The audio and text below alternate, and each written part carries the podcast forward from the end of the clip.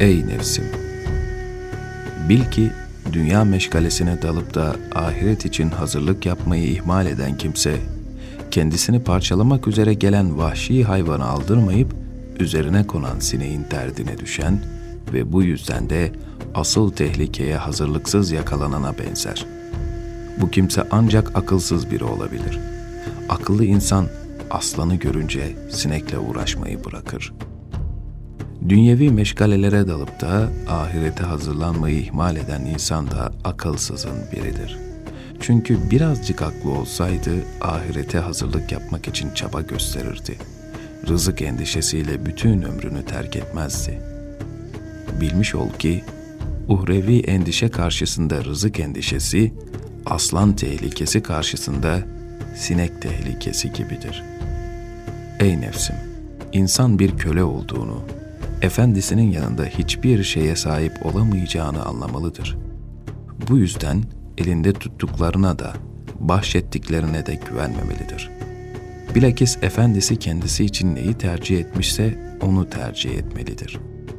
Eğer efendisinin arzusu biriktirme yönünde ise efendisi için biriktirmeli, yok eğer harcamak yönünde ise onun rızasının bulunduğu yönde harcama yapmalıdır. Bir köle parasını harcamayıp da biriktirdiği için ayıplanmaz. Çünkü o kendisi için değil, efendisi için biriktirir. İşte irfan sahipleri bu köleye benzer. Bir şeyi harcamışlarsa bunu Allah için yapmışlardır. Yok eğer biriktirmişlerse bu da Allah içindir. Onlar bütün işlerinde Allah'ın rızasını gözetirler. Harcadıklarında da, biriktirdiklerinde de yalnız onun hoşnutluğunu kazanmayı amaçlarlar. Onlar güvenilir birer hazinedardırlar. İrtibatlı ve itaatli kimselerdir. Allahü Teala onları eşyaya kölelikten kurtarmıştır. Gönüllerinde eşya sevgisi yer etmemiştir. Çünkü onların kalpleri Allah sevgisiyle dop doludur. Bu sevginin yüceliği onları başkaca sevgilerden alıkoyar.